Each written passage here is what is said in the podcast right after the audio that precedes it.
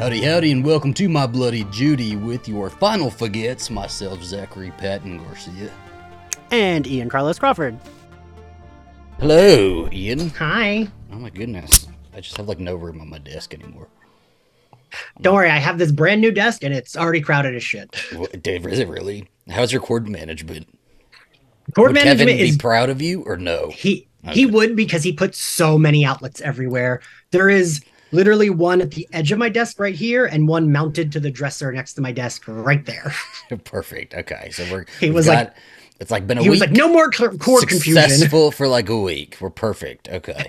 um. Well, everybody, The Exorcist Believer just came out. I'd like to put a number to it, but I don't even know how many of these oh, there are. Let me try. Hold on. One, two, three, Depending on if you four, count. five. I'm gonna count like- both of those. I'm gonna count both of them. Then five. So this would be six, right? Hold on. I have it pulled up here, but I wanted to kind of try to guess. Do you want to take a number? What number do you think? I mean, I think you're right. I think it's six. Okay, one, two, three, four, five. This would be six. Yes.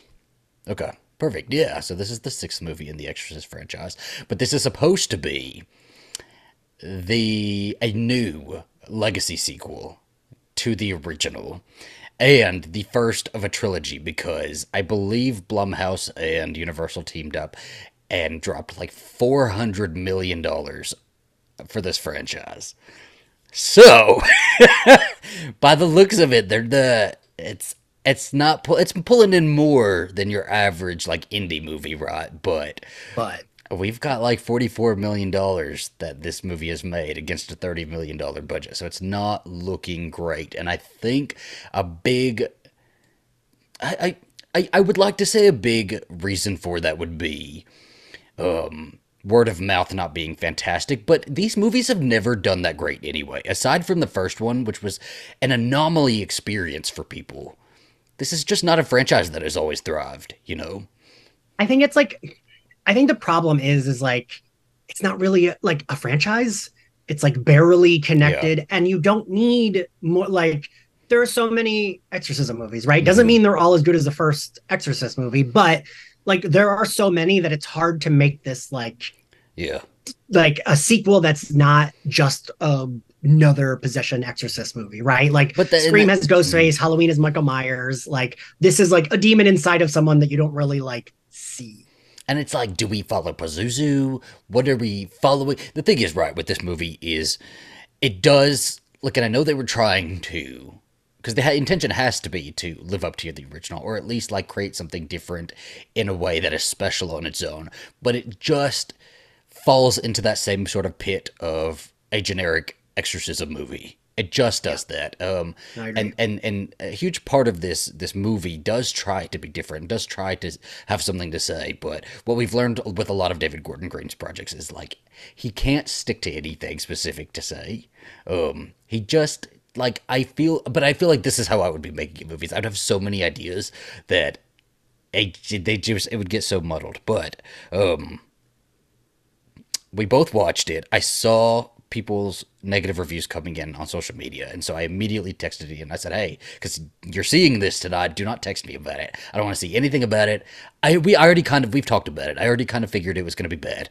I was like, I know it's probably going to be really bad as long as I get like a good Ellen Burstyn shit, and I just want Linda Blair's face, just like once. I'll be fine with it, right?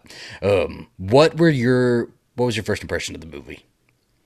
What'd you, what'd you leave thinking? Oof. I saw it with uh, my best friend Kevin and my friend Alex, who I always see horror movies with, and the three of us were like, "That was a piece of shit." like the three of us, like, were aggressively agreeing. Mhm. Um, you know, and Kevin hadn't seen any reviews. He was like, "Oh, was this reviewed badly?" I was like, "Yeah, it was." He was like, "Well, that makes sense." Um, and like when the first act, like Kevin and I are kind of like me and you, where it's like we talk a little. We're not like talking talking through the movie, but we'll like say shit to each other. Yeah. Um, and I could tell he felt the same way, where it's like, mm, like this is tense, like oh shit, this is building up, and I I did keep thinking like, oh maybe I'm gonna like this because I like this like build up. Um, but yeah, once Ellen Burstyn came into the movie, like Kevin and I kept looking at each other and rolling our eyes. Yeah. Um, and I just there wasn't like a part after that where I was like, this is really good. It was just like either I'm rolling my eyes or I'm just like calmly waiting for it to end. Um, it felt I didn't have to pee, but it felt like I had to pee. It felt like it was Oh, like, all right, come on, come on, come on, come on, come on. Um, because I just was waiting for it to end. Um, Yeah. yeah, I thought they like overdid it at the end. They Mm. it, it felt like two separate scripts. Um, yeah. What about you? I so I didn't think it was as bad as everybody was saying. I've heard a lot of people saying that it was the worst movie ever made, yada yada yada. I'm I'm far from that opinion. I I I liked it. I liked it. I don't love it. And since I've sat with it, since I've had time to sit with it, I I I'm appreciating new things as I think about them, right? In real time. Um and I'm seeing other reviews like on TikTok and those are giving me like different opinions and different perspectives that I'm liking a little bit more, but I still think I felt very like about it. I didn't love it. Um which like was still above my expectation for it anyway. So okay. Um I just don't think you can beat how bad the second one is, although the second one is like not a favorite movie of mine, but I do love watching the second one just because it it's bad. But it has Linda Blair doing stupid shit with like Richard Burton, this esteemed actor Richard Burton. Um but I don't think you can get past that one, and I don't think we've talked a little bit about this, and we disagree on this. But I don't think you can get past those, uh, or I don't think you can be worse than those two shitty ones that they made like two versions of, um, which would be I guess four and five. Um, what are the names of those actually? Or they're both. right It's here isn't it the beginning? The beginning and prequel to The Exorcist. Yeah, the like exact same movie, but also different movies. Doing There's different things. actors in them, which is. So I remember weird. being so confused when I would be in like the video store and see both of those like. I saw that in right theaters. next to each other. Did you? Mm-hmm. Um, yeah, and I just like because I think so. The thing I said a million times is after getting out of the theater, we, I, me and Kevin, the week of or the week before yeah. this came out, there was the 50th anniversary screening of the original Exorcist. Leaving the theater, I was like, oh, last time I saw this was at anniversary screening at this movie theater. So we went to the movie theater I worked at in high school. Um, and I realized that the last time I saw it was at a 30th anniversary screening, and I fucking turned to dust like the But end of the shows your age. A man of a certain age. You've seen empires rise and fall. At least it wasn't the 20th anniversary, though. You can give yourself a little something for that. That was Um, wait. So there's so Ethan, who Yeah. uh, I met through the horror hour. Um, he and I have been texting, and I told him that, and he went, "Wait a minute, how old are you?" Of course. This is where Ian tells us everybody tells him he looks so young. no, I just meant like someone being that surprised that I could Yes. be alive back Well, then, and like, no, you look of young. age. You look you look like well, thank you. Yes, everybody sees it. Everybody comment. Yes. Um this Hmm. You know, so- you have a okay, lot of problems with the writing and directing, so I guess we can just go ahead and throw that in there. It's So written wait, by so what- yes, What I was gonna say is, I think, I think that 20th, that 30th anniversary screening probably was around the time Mm. that the like Origin one came out, right? Wouldn't have been around then. the prequel one. Yeah, No, no, No? the prequel one was like 2004 and 2005. So 20th anniversary of 1973, 83, 93. No. So 20 years after 73. Wouldn't that be that would be 30th, 30th anniversary. 30th anniversary? Oh, 30th anniversary. So yes, it would have been yes. Okay, so Around I definitely time, saw yeah. both of those in theater. Um, and I just remember thinking in the beginning was just like, whatever. Like it was Yeah. fine. It was whatever. Um, it's just not something you can really do again. Like like the book was so impactful because of the the time it came out. It was like it was the book and the movie were both very successful because of the time it came out. Everybody was in a religious up, approval, right? Everybody was very religious. Um, we were kind of on that brink of like everybody being paranoid about people sacrificing babies and being of the devil and things like that.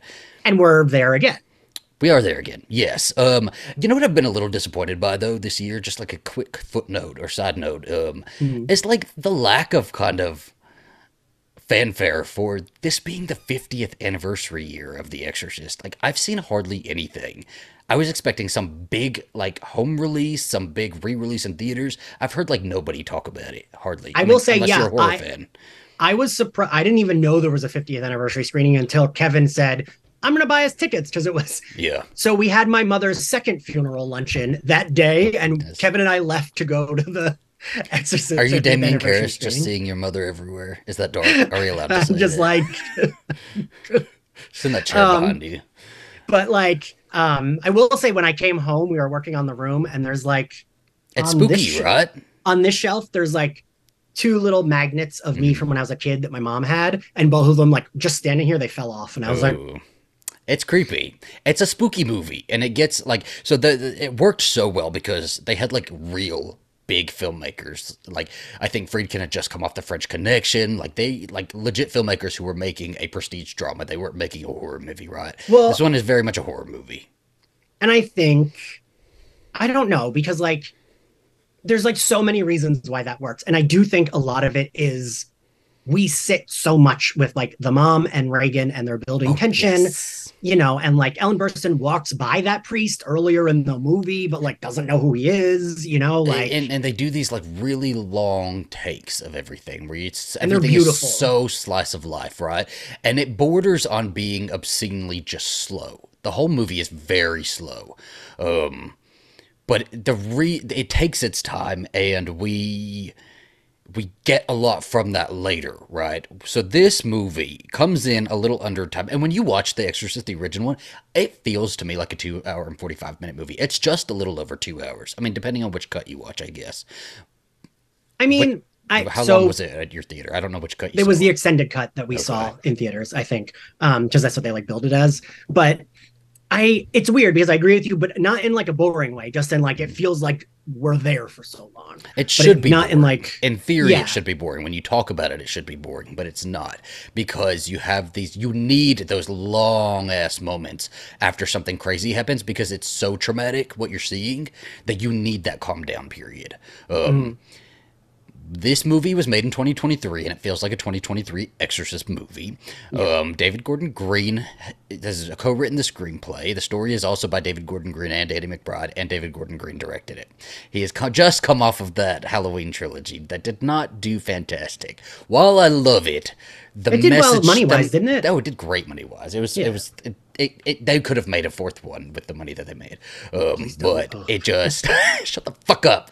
I will take. I'll, I'm not gonna say nothing about Jamie Lee Curtis right now, given some things that have been happening. Um, but this just is a reason, guys. Don't do this. Don't let him have these things anymore. He just he's he's not the right guy. I respect what you have done, David Gordon Green. You gave us a really great 2018 Halloween movie, right? Leave it there. We don't need you taking over every other franchise, right? Um, and I bet they I also, like, they yeah. spent they spent so much money on this franchise that they have to do another one. It makes no sense not to do another one. But take his ass out, kick him kick him to the curb.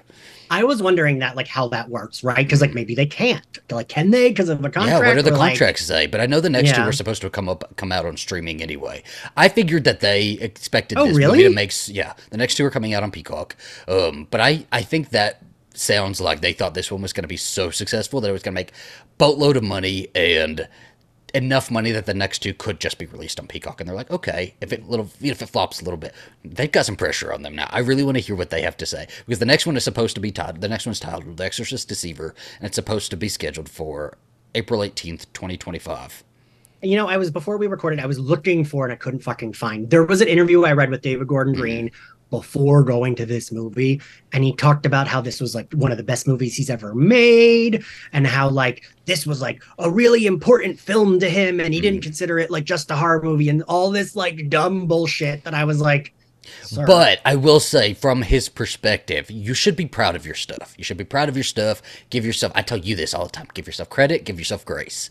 Um, that applies to him as well. But we can now get into the writing and directing of the movie. Because I know you have lots to say about the writing. So let's have at it. I went to grad school and got my MFA in nonfiction writing. I did a lot, a lot, a lot, a lot of writing workshops. Mhm. This needed four more writing workshops. Like, I can't imagine there being a room full of writers who are like, yes, give Ellen Burstyn this long, fucking boring speech. Yes, give five more people long, boring speeches about religion. Yes, it's so good a thing that is the biggest pet peeve of mine, which, and I try not to do this, I try not to say it feels like a straight guy writing, but it feels like a fucking straight guy writing, is like saying a lot of bullshit that says nothing and you think you're saying something.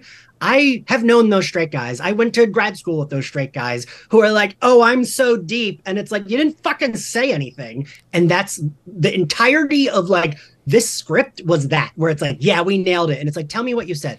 If Tell me we what she just said. were to have merch in the future, which we hope to someday. We will have a shirt that says "This feels like a straight guy wrote it." I just that like, is your I know, signature phrase at this point. But I like, know yeah. those writers. Like I Mhm. know them, and like so many of them in grad school, like would think, "Huh, "Well, I got it," and it's like, what? What does this say? Like, you have a lot of words here to say nothing. Mhm. And that's what every single religious speech here, because yes, I hate religion, but I like an exorcism. I like a possession movie. Emily Rose isn't my favorite, but she's really good in it. I love the last exorcism. I love the first exorcist. that sounds like I love I'm the saying- last exorcism and I Yeah, love the first exorcism. That sounds like All the what I mean. That, like, exorcisms. that Yeah. like found footage horror movie. I love that movie, and like I know that religion is a part of these, right? Yeah. That's like just ingrained into it. It just is. So it's not that I like am mad that it's religion. I'm mad that they said nothing and they kept like Ellen Burstyn's like everyone needs to come together, and it's like why? Tell me Yeah. why. Like what are like what is the point? Because yeah, those other guys didn't like fully succeed at what they were doing, but they got the demon out of your daughter. So like Yeah. you didn't do it. Why are you telling everyone what they need to do? David Gordon Green loves a long ass monologue, right? Got it Yes. nonstop in that Halloween trilogy, and it was one of our biggest pet peeves, right? L- Laurie Strode in Halloween Kills had like four different long monologues. That could have just been one, one solid one tied up at the end, Yeah. kind of leading us into our next movie, which wouldn't have led us into the next movie anyway.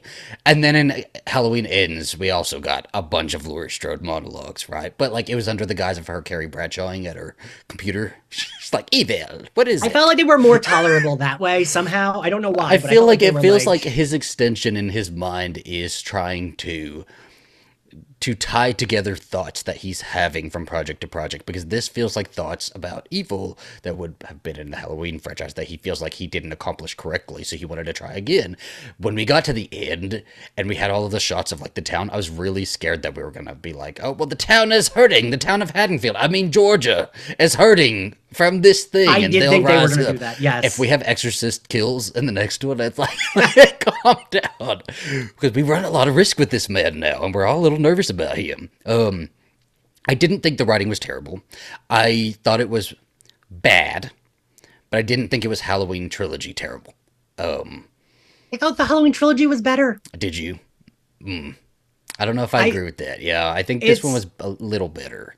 I can't remember if we've talked about Quentin Tarantino because I'm very hit or miss with Quentin Tarantino, Mhm. but he loves a long fucking speech, right? Like yeah, every one of his movies, it's like left and right. And like sometimes they work for me, and sometimes I'm like fucking speed it up. mhm. Um, and it feels like for me, it feels like that's what he's doing. He's like, Yeah. well, Quentin Tarantino could do this. I can do it too. And it's like, mm, he's well, he's definitely got jobs. Let's click on his name. I want to see what he has coming up next. Okay, we have Gordon Green? Exorcist Believer, we have Exorcist Deceiver, which he is scheduled to be the director and writer of, an executive producer. Drop his ass, y'all. Drop his ass. This should have been an A24 like project. Like I feel like I, I- have, I would have had confidence in A24.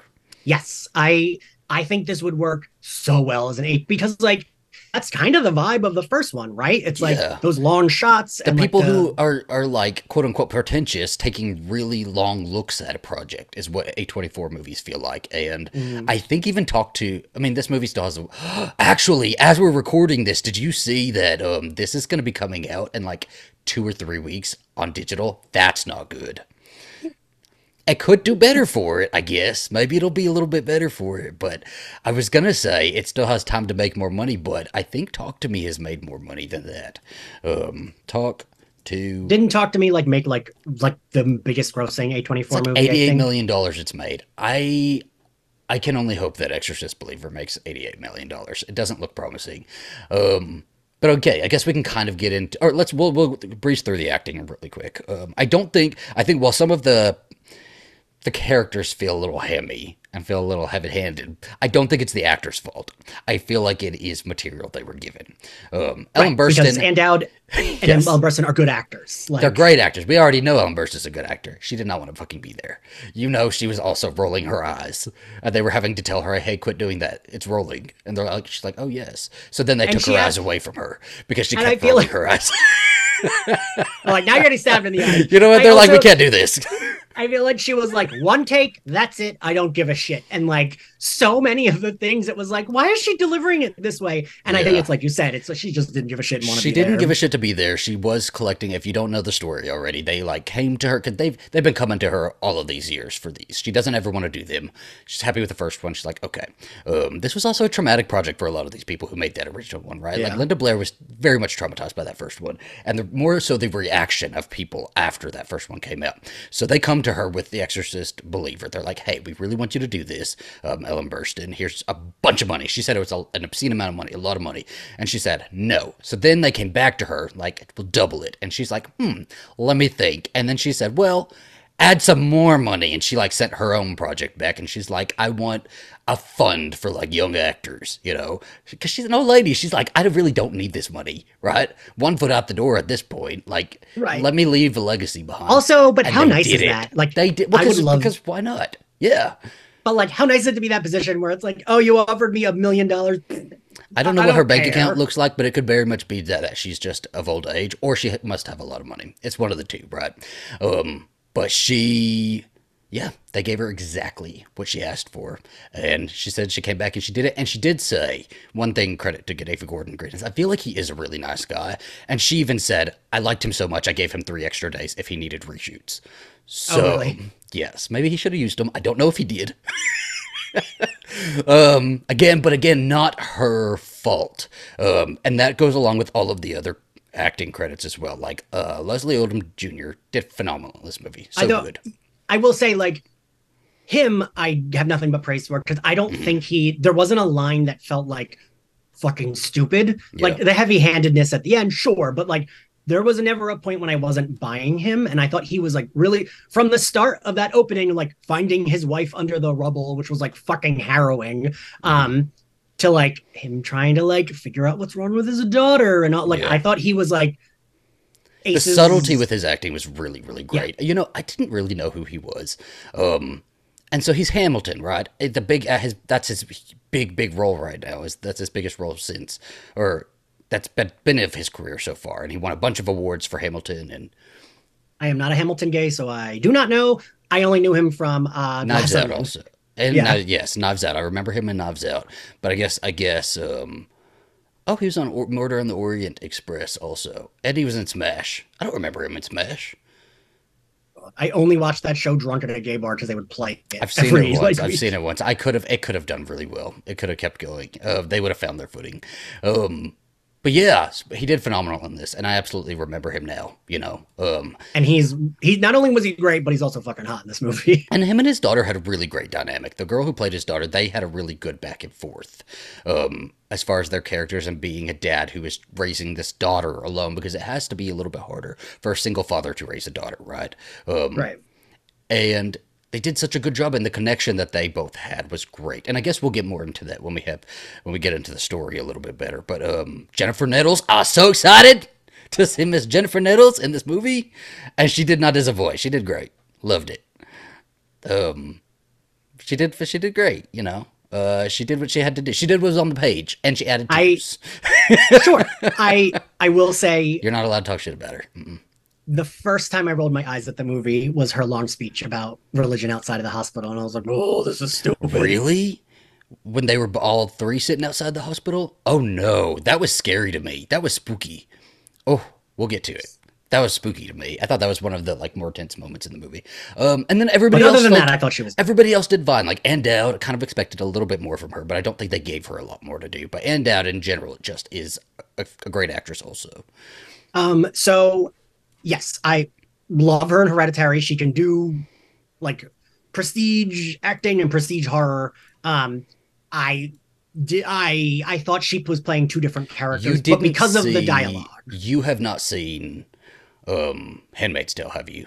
She was basically playing her character in The Handmaid's Tale. It was like they co- they copied and pasted that onto the script page and told She's her like the head. yes, like, it's mean very religious, very like speaking Well- like this.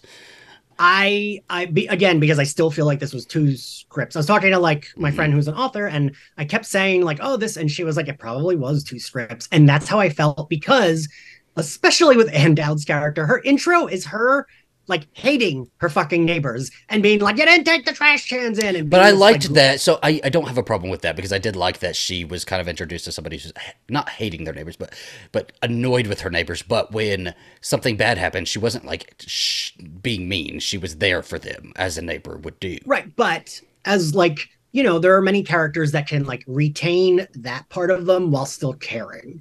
Um, Yes. you know what I mean? Yeah, I yes, yes. Um, I just think, and and out of all the other actors, that nobody really, nobody else really stood out too much. I, the girls both stood out.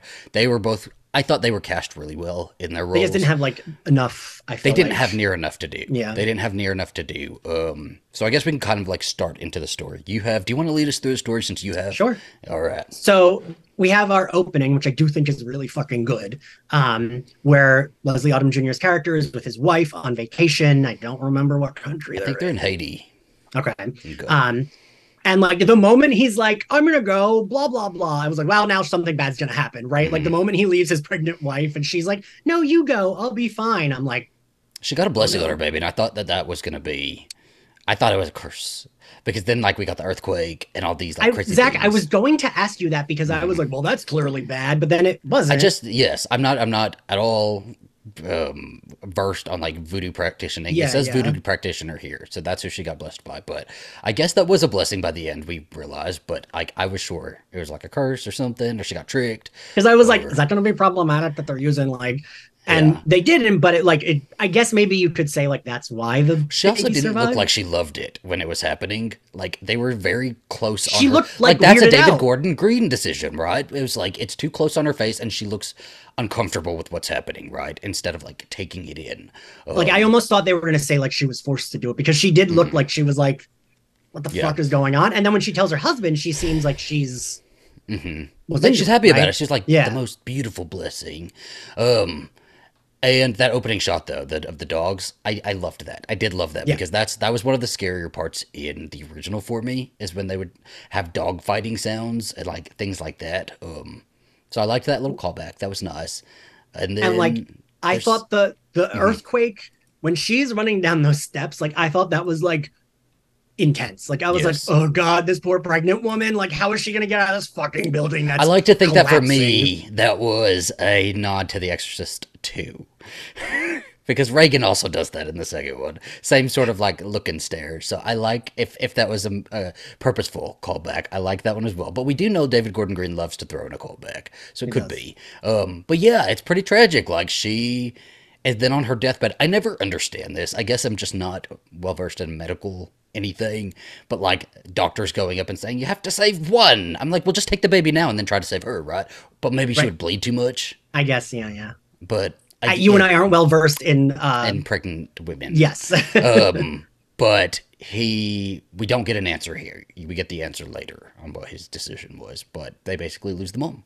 and I I mean I know that you'll probably agree with me on this. It's like I kept thinking, well, that's stupid if he picked a kid. Why wouldn't he pick his wife? They don't even know the kid. Um, like you know, it's like that's his partner. Yeah, it's Um, and I I did think that maybe it was going to be that he does pick his wife, and then they like they don't like each other, and then she does have a baby, and that's the possessed child. That was like where my mind went. okay. That was when that, that was, was a happening? lot within like a minute. You were thinking Right. a lot. You were thinking very far. Well, like the moment they said that, I was like, oh, because Yeah. of course he's not going to pick his child. Why the fuck would he pick his child? Um, But the child's alive. So the child's alive. We're in Georgia. Um, all of these shots felt good, but they felt like so like we get shots of the town, we get shots like it feels very David Gordon Green doing um, Billy Friedkin, The Exorcist. and wait, I do have something nice to say about Yes. that. I do think David Gordon Green. I mean, I guess maybe it's not fully him, but Yeah. the cinematography in his movies, I do think is Cinematographer. Let's see. Okay, Michael Simmonds, because this the cinematography was great. I do think the cinematography was really really good. Um, Was it the, is that the same person that did Yes. the Halloween trilogy? oh, I That don't know. sense. I don't know. Oh. But this one was really good. Yeah, and like I do, I do think he gets good. If it's not the same, cinematographers. Yeah. Um, and then we get we, we get like, you know, present day. Um he's he's now living with his I don't know how old she's supposed to be in this. I'm guessing like 13 maybe. you and I are both so bad at kids' ages because I was like, I don't know. Is she 15? Is she 12? I know the actress is like 16 years old, so I'm guessing they're gonna try to do like 13, maybe. yeah, Um, usually they go like younger than to keep are. Angela alive 13 years ago. So she's 13 years old, and we kind of get their dynamic over like a breakfast table scene. And I hate a breakfast table scene, but this was fun. It was good. Um, but I hate like a smart ass kid. This is why I don't like teenagers all that much in these things. It's because they're always smart ass now, and they're always like, yeah, um, the the those I don't eat meat because you know piggies, and then they like make weird sounds and stuff like that. And I just I hate I hate stuff like that. I fucking hate stuff like that. Um. But their relationship is really nice and really sweet. I, the only reason I thought it was okay because it felt like she was also still joking a little bit because they were like laughing. Yes. Like it was like she probably was like vegetarian, but also was like mostly giving him shit to like give him yeah. shit. And he, there, like I said, their relationship is really sweet, and we get a really great. What I really love about this movie is the contrasting relationships between, um, Catherine and her parents and Angela and her dad and the circumstances, right? Angela only has her dad. Her dad's not really a believer in anything. They're kind of just living life, but they're living it they have a good relationship. They they do communicate. They have a thing that they a don't really house. talk about. They have a really pretty house. They have a thing that they don't really talk about, which is the mom. They don't really like broach that subject. She's not really allowed to touch her mother's things. Um, but they have a sweet, sincere relationship with each other, and he knows his daughter. He's aware of his daughter. He knows her. He he's the first one to realize something is wrong when she doesn't come back. Um, and Catherine, her parents, when she comes back, have her in church the next day, which was fucking crazy to me. But Right. felt like such a good choice to put in there because it, it Makes does sense. a really good job of painting their relationship, right? That their relationship is wholly ruled by this religion, this this thing, and they would rather this would be a family that would absolutely sweep anything that happened to Catherine. like, under we're the normal, rug." we're normal. Yes. Yeah. Um, so great sort of setup there. And I think I saw a little bit of, of, of complaint that we didn't see enough of Catherine and her family, but I thought we saw just enough to paint that picture that they didn't have as close relationship. I could have used more, but yes, I I think this should have been like I, this is one of those movies that I do think would have benefited from another like fifteen to half hour. Um, I the thing that I actually the, like one of my only complaints of the beginning like hour is I feel like we could have gotten more of the the girls' friendship. yes, because That's what I I, like didn't needed get the idea that they were that great of uh, friends. Me But I thought in the trailer that they were like best friends, and but then you have moments like when they're sitting in the classroom, like. But also, what was confusing? Okay, backing up a little bit was Catherine knows him, Victor, but Catherine's parents don't know that Catherine is friends with Angela. Right. That was weird to me. It was weird. I guess. And I guess I, don't guess know. you could say like it's also showing the relationship, I guess. Yeah.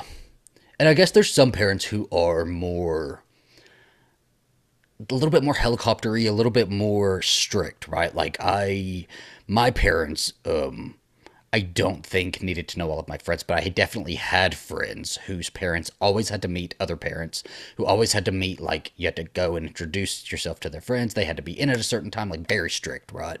Um those are really good dynamics, but like in in the classroom scene, you get more of an idea that they do know each other a little bit more, right? Did you get that? Yeah.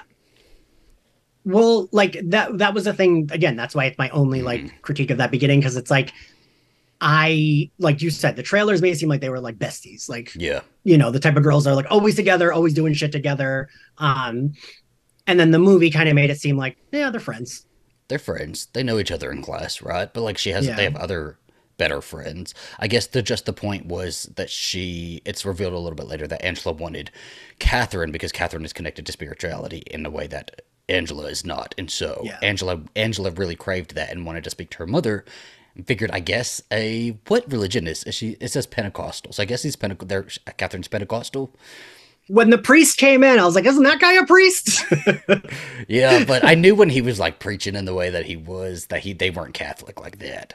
Um I, I did get confused difference at first shit. when they were talking about like the body and the blood and all of that. Um, but yeah, so these girls have a plan to go into the woods after school, right? Um, and they do, and I guess that's where the possession happens. I, I, thought and we saw so- a little bit too much of this. I didn't like all this. I I didn't think we saw too much. I could have I could have done with seeing just them walking in the woods, but I like that it's like we just see the necklace and then that's it. Yeah. Um, I appreciated that. I do. I do like the unknown is always scarier to me. Um, but I thought because we don't see the scary shit, that's why I was okay with it. We just see them like Yeah. going out. She has a necklace, and like we don't see like aside from like a flash, we don't really see what's happening. And that's Yeah. for me. That's why I was. I liked. I didn't mind it. I think if we held it back just a tad bit more, so like as like maybe either them entering the woods or uh, you know what I, I would I would do it there. This is my Zach rewrite. It's like I would end it at the at the woods. We're gonna get into a Zach rewrite when we get to the end. I'm rewriting this shit. Um, but like going into the woods because then that makes it more effective when we look at like police f- or, or, uh, like uh, CCTV footage. You know, and like stills of like them walking into the woods, and we're tracking them as far as we can see them. Um, because then they go missing, and Victor's the first one to notice it. He calls Catherine's parents. Catherine's parents get down on it. I do love when all of the parents are together. Like, I, this is why I like it being a two girl thing, is because then you have all of the parents together kind of doing this, but also separate while they're doing this because they're not on the same side. You know, they're not getting along. Um, Right. and it's it's really terrifying when these girls go missing. They go, they find their backpacks. That's always like a just your stomach drops.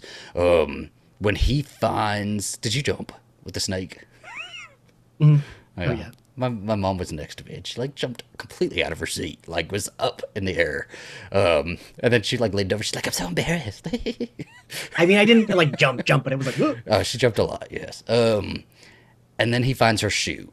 Like your shoe comes out of the water, and that is just so scary because it's the true crime of it all. It's really, it's really just terrifying.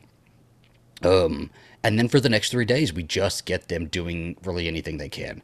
You see the differences. They're putting, they're, and some people are gonna be mad when I'm saying this, but they're putting the white family on TV. And I'm putting him on TV, but they're putting the white parents on TV. Um, and that was totally on purpose, like to Mhm. show. Yeah, their posters are not being hung up on the same po- you know pole um but they could be one after the Yeah. other right up right next to each other right it could be But, the like, same fucking poster. Would make sense. they like should have been two- on like i would have loved to for the parents to have been on the same side as their daughters have gone missing together but it does for me track that they would like. it's real it's real Yeah, yes um, especially because he's not a believer he's not you know it's just they have different lifestyles um yeah and they're gone for three days and it's creepy. It's scary. It's not it's not great. And then when they're found um mm, i was like okay with it. I think see I, I think this is starting to like sort of paint where i was wishing this movie went there a little bit better. Because i think they could have been found doing like either either having like stripped naked and like like something disturbing. When they open the door and find the girls there it should have been a little bit more disturbing. Like seeing something um maybe they're all cut up or something or just something a little a little worse. But this was fine. But they do find them in like a barn and they take them to the hospital. And then the scene that follows is really um uncomfortable. And so that was a really good sign is that uh, they're taking pictures of them they're examining them making sure nothing happened to them um, and that's all really uncomfortable you know that is like the scene of regan in the hospital getting all those tests done you know yeah, yeah. Mm. Um, and I liked the thing I liked about the hospital was like the back and forth. How like sometimes they were being fucking creepy and it was like demony, and then sometimes they were like you know scared kids, yes um, which is kind of like Regan too. Yes, and in sync, right? Like they would they were like clearly with each other, just constantly like I don't know, like they would like turn the blinds and look at each other or look at each other you from across know- the way.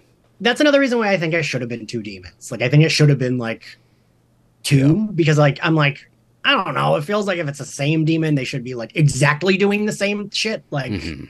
It was a little unclear on like that's like kind of where I think David Gordon Green like it sounds it just feels like he didn't know what the demon was. It feels like he didn't know his own demon, honestly, didn't it?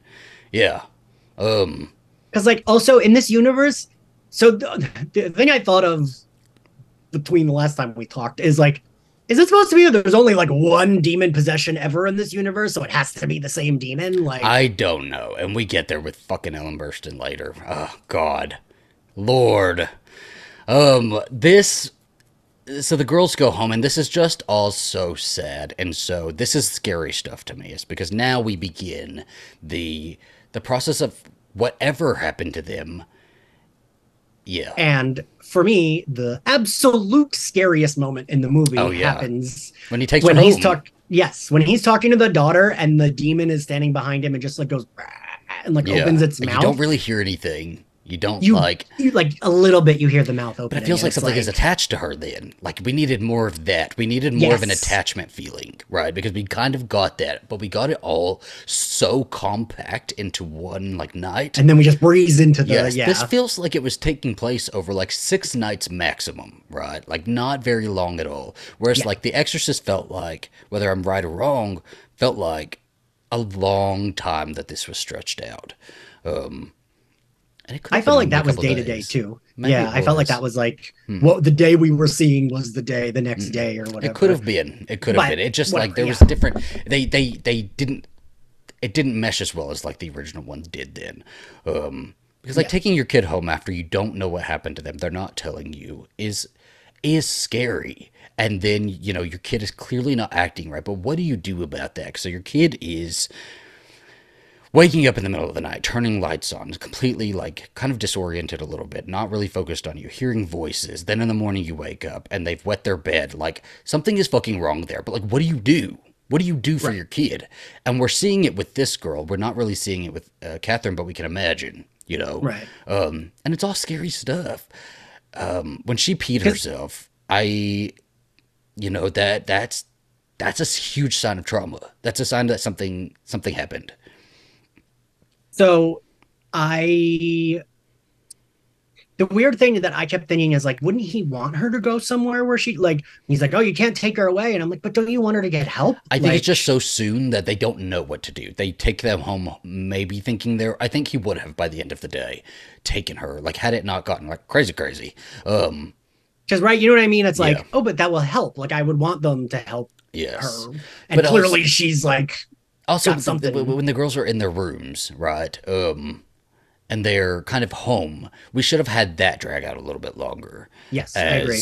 as our stuff that begins because we're now in the process of possession and seeing everything that's going to happen with them and nothing really happens that is that is that wild the original one still for for 1973 was still balls to the wall and this one was not this one played it very Yes, safe um, very tame I think I told you this. So like when we saw the 50th anniversary screening, this has never happened to me before. And I Yeah. know so many people say this is why they love horror. This has never happened to me before. I felt better leaving that movie because I was so tense the entire time. Mm. And I've ne- like I know that that is a thing why people like horror. Um because like Kirsten White has told me that's why she loves horror because it does make her feel that way. Um but I have I've never had that happen and I like you know, I'm always tense, right? You know this about me. I'm always tense. I'm always stressed.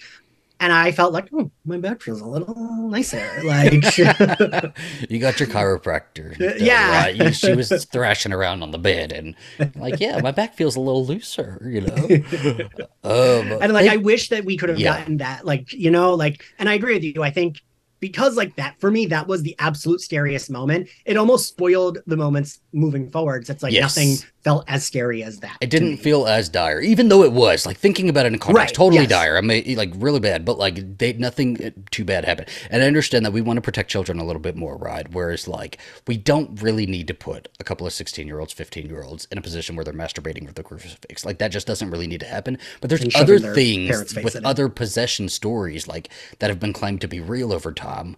Um, that could have happened. They chew stuff and break their teeth. They smear shit all over the place. Like you could absolutely portray a horrifying situation. Um, I mean, like the fingernails, that was fucking terrible. that was terrible, right? But like we didn't even really see that. What was happening with that? How do you like like we are in the original one seeing Chris MacNeil like violently trying to hold her daughter from doing crazy shit, right? Like why weren't we seeing people trying to keep their daughter from like the fingernails? Like when Catherine is in church, um Clearly, she shouldn't have been there. Clearly, something was terribly wrong with her. Her feet were so burned up, they put fucking shoes on her.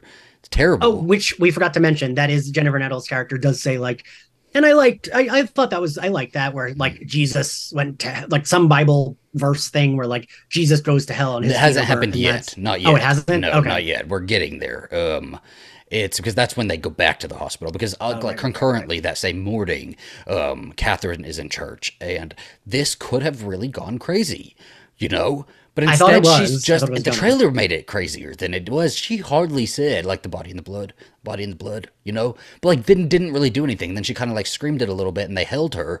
But like, like, peed, she, there were some uncomfortable moments. There was one moment where she's kind of like I wasn't sure what she was doing, um, but it looked a little bit inappropriate in front of like the brother and sister. But like she was kind of like you know moving about. Oh and, yeah, yeah, yeah. um, but they she could have done. She like- could have she could have attacked somebody. She could have like truly tried to like trash the altar or something. My friends, you know. my friends that I saw it with both were like, she should have attacked her brother and sister. That would have made it like so intense. I think so. like, something like that. younger and like little kids and like you know it doesn't have like you said it doesn't have to be anything like gross sexual but it just Yes. like her trying to like be like We could have taken all of the sexual out, all of the sexual out, Right, yeah, and yeah, had yeah. no sexual, and still done some really, really uncomfortable things. Because the point of this demon is always to, to make everybody hurt, not just these girls. They're not just torturing these girls; they're torturing everybody, ruining everybody's lives. Right? Like this is something that is this huge display in front of all of these parishioners and like all of these people that these people go to church with every single Sunday, and you you drop the ball a little bit. It just didn't land. Um, but both girls get taken back to the hospital, and then we have our scene outside where the parents are talking. Um, you this was the scene I hated. Okay. Yes, Oh, um, yeah. this was a this was the scene I was talking about that I where I rolled my eyes, but I did like because again, even though I hate Mhm. religion, like I like that shit. I like Yeah. when it's like, well, in the Bible it says this, so that makes this creepy, and that does for me. That does Yeah. like it makes it creepy. Um, and I did like that, and their feet were fucking gross. Yeah. They were burned, and we kind of like we saw that. But I, when I first watched it, I was like, I guess that's from them walking thirty miles. But That's what I thought. then yes. when they explain it, they say that that you know um, their feet are burned, and they think they went to hell. That made so much sense to me, and it felt like the moment in As Above, So Below when they get to like the gate of hell, and they're like, Yeah. then they're made to crawl on their bellies or whatever. Like that's always like a really quiet moment where everybody goes quiet. Everybody's like, mm. And now we're picturing these two little girls walking through hell. I liked that a lot. I liked that Jennifer Nettles is sitting there, and she doesn't get a character name. She's Jennifer Nettles. Um, I like that she's sitting there, and the dad's almost trying to keep her quiet because, like, don't look like crazy religious nut.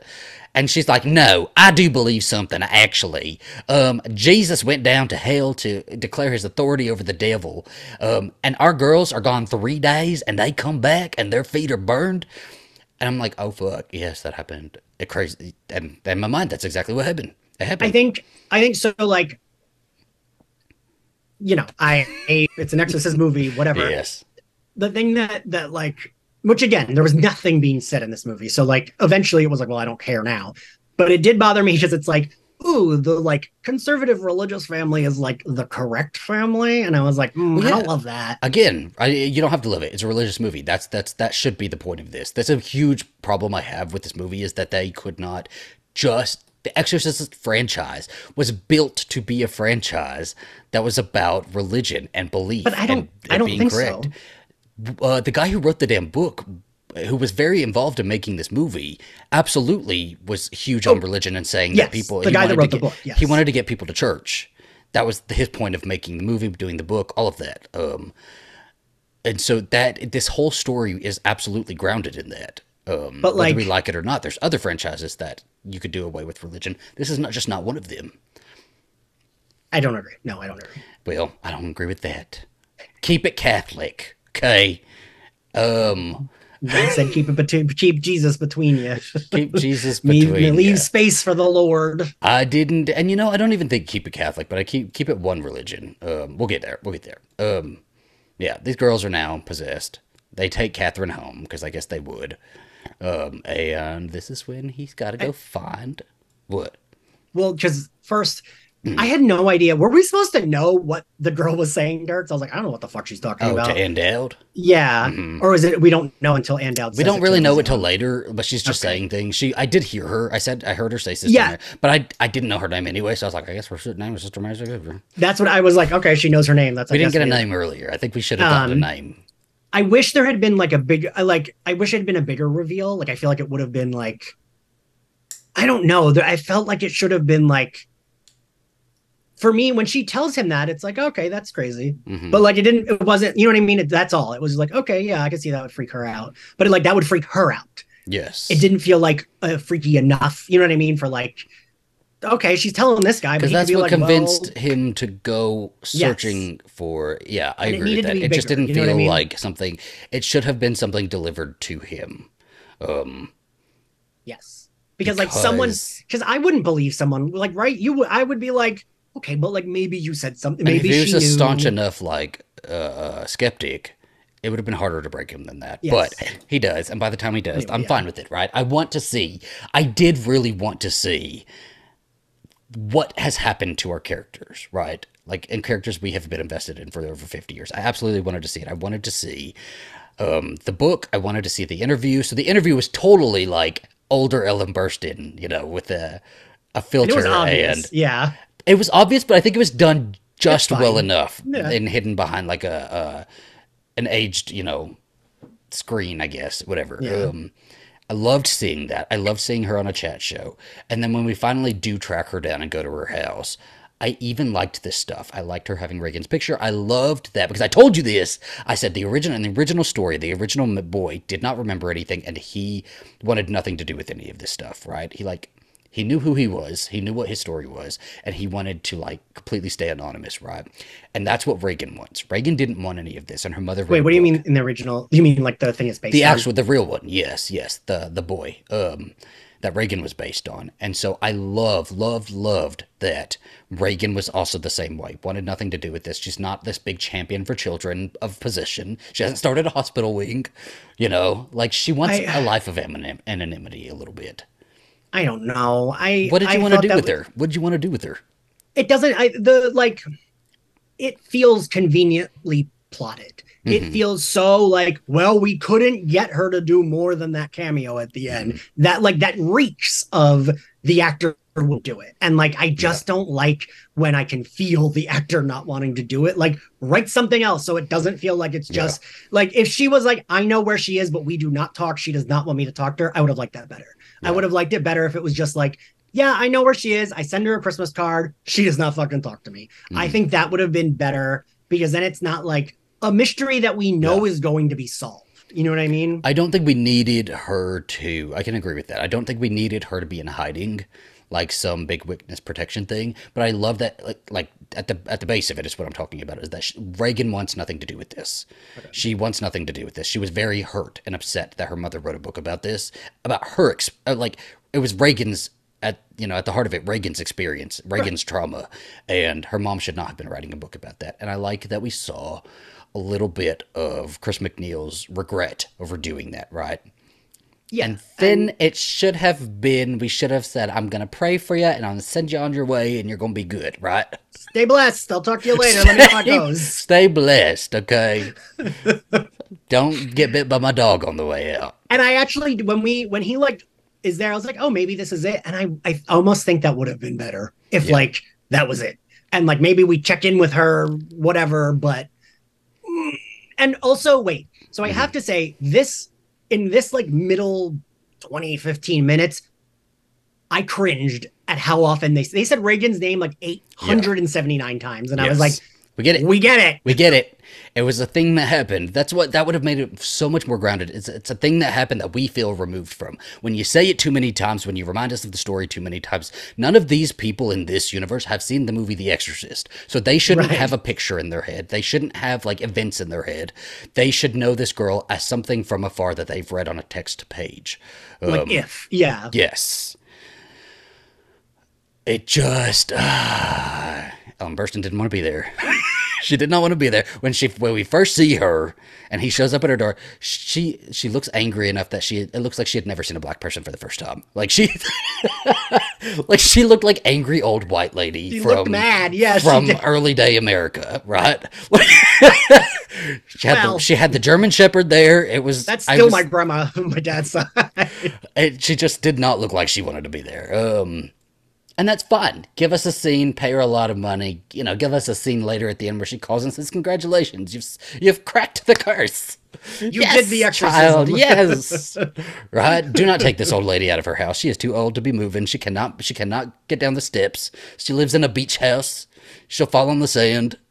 and like there's nothing wrong with being an old mm-hmm. lady. But right, it did look too much like why are we taking this woman? She, I don't think this? she would have wanted to do it. The motivation didn't feel backed enough for her to want to have because you have to imagine she's written this book, and it's, if the book was as successful as it was, after they're telling you it was, t- a million people must have reached out to her for help, right? Right, right, and like So why these girls in your old age of ninety? You know, like and and also, so we have con- commentary about like the priests and stuff like that, and they she it goes down to like patriarchy, and they're like, oh well, I couldn't come in the room, and it's so patriarchy." poorly written. terrible, terrible. It's like David Gordon Green. You don't need to be the Barbie movie. Calm down.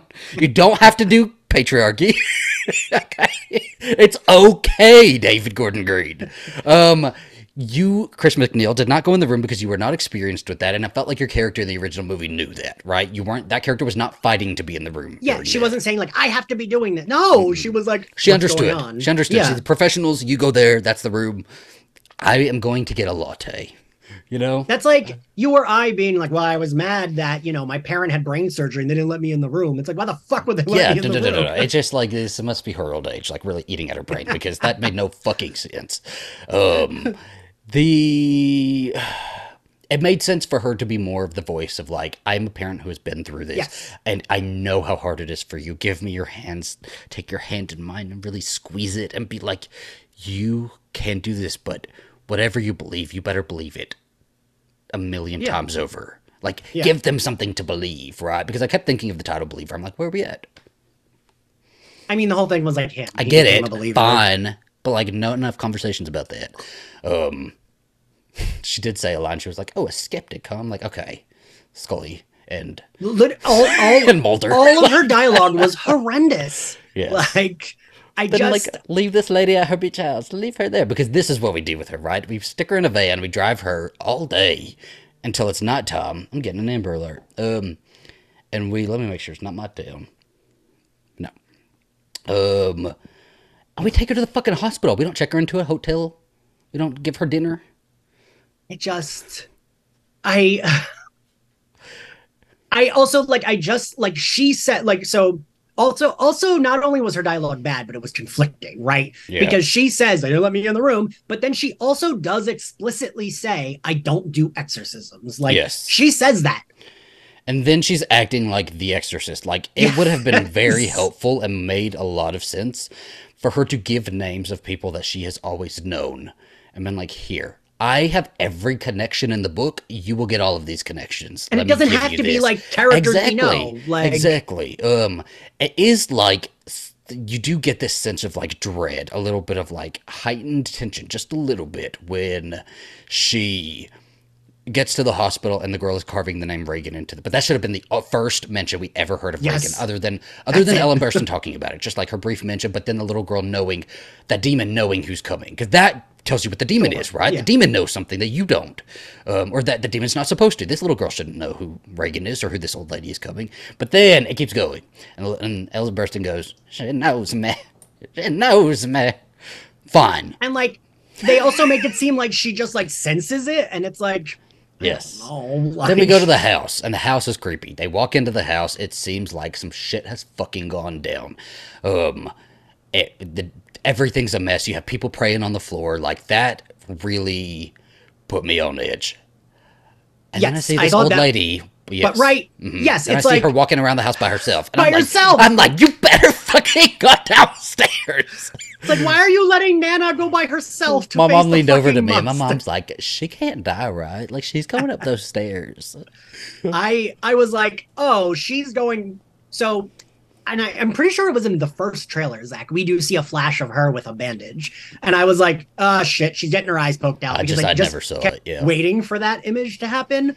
Um, and you know, she's by her, like your mom. I was like, uh, wait, why is this lady like? I was just like this. Mm. And like you know, again, nothing wrong with it, but like she is like this, like a little hunched over old lady. Like She is Chris MacNeil. She is Chris MacNeil. She is Ellen Burstyn. We're not even getting Chris MacNeil in this role. Let's be completely real. We are getting Ellen Burstyn and the exorcist Annoyed. believer. and El- it's Ellen Burstyn going up the stairs. Ellen Burstyn would have said no. Ellen Burstyn would have said, "You bring the child down here." okay? I'm good. Grab her by her hair, bring her down here. She goes upstairs, and it is creepy. Like I'm giving it all of the credit that I can. The set is creepy. It's Trying. lit creepy. it is like you have an open window. It looks like shit has just gone down. She's like, she got a huge bald spot. She's like cut up, and she's like kind of just sitting there and just looking at her, and she looks like a demon, right? Yeah. And it's like all the dialogue starts. First off, demon voice. Not impressed by the demon voice. All you had to do is go to much. Alabama, little old Alabama, find a 90 year old woman who'd been smoking her whole life, right? That's the demon voice. That was the original demon voice. This is the one you could have found this time, too. Um, I told I told this story, right? I probably have. Um, but that when I wanted to do my Exorcist remake, um, I contacted my granny, who was a huge smoker, and asked her to be my demon voice. And then she died a couple days later. But you know, Jesus Christ. yeah. um, wasn't a- impressed with the demon. Yeah, go ahead.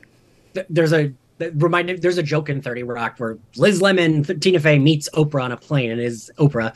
And she's like confessing things to her. And she's like, Yeah. one time at summer camp, I kissed a girl and then a day later she drowned. That's Oh, what see, we don't tell things like that because you know, in 20 years, um, whatever generation that is, will be taking me down for this knowledge, right?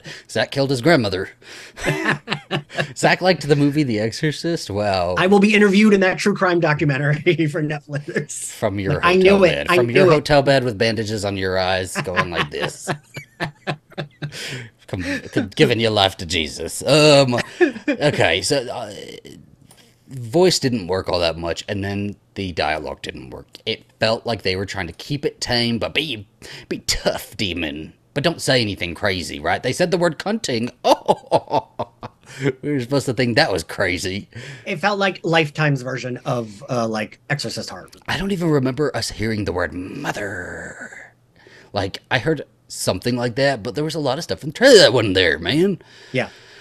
I, I mean, I just was like, as soon and then they showed the cross, and I was like, that cross is going in her fucking eyes, and then it fucking, and even the way it was shot was like, I didn't like that. Like, Didn't it feel like parody horror movie? Like, Yes! scary movie. Um, there was a moment though, like I'm again trying to give it all I can. Um, there's a moment. So the the movie goes downhill when Chris MacNeil decides she's an exorcist, and it's like, "Give ya by the name of Regan, Regan."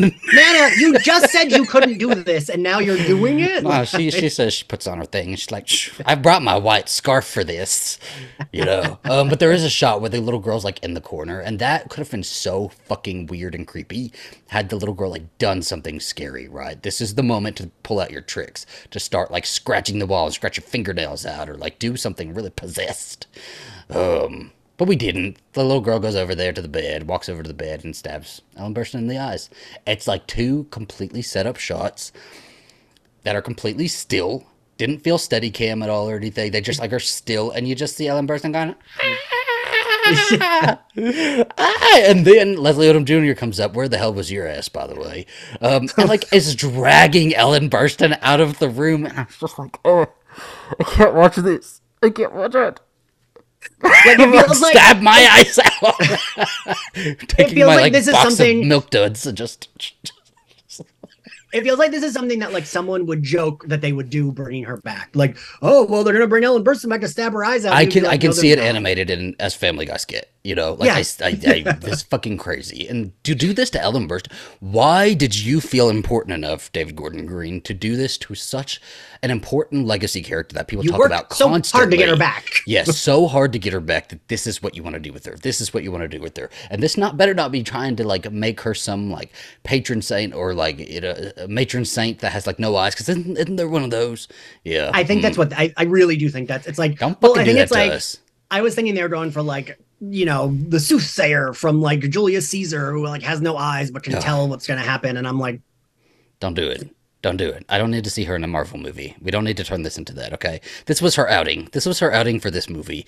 You wasted it. I'm sorry. But do not bring her back for, please don't, for please don't. like that. oh, and then she's in the hospital. She gets her eyes wrapped up. You know, we've seen some crazy stuff. And the little girl goes to the hospital. Like some of this stuff didn't make sense to me because we have CPS now, right? We're not in 1973. We can't just like do anything with our children that we want to. They would have taken Right. this little girl to an insane asylum. They would have. Mhm. And like, I feel like even if you're like, she might be, it'll be like, well, she'll get help and we can. I guess I maybe know, I it's supposed like- to be a religious hospital, so maybe they're like, sure, possession, go ahead, you're free to go. But Oh, yeah, like that makes sense. Strapping this little girl to a wheelchair to like carry her out, and she's like, ah, like bringing her out. Um, all of the montages, I think Billy Friedkin would have fucking shot himself at seeing how many montages were in this movie. Yes. Because he's like, the point of the movie is to show the scenes that you're montaging.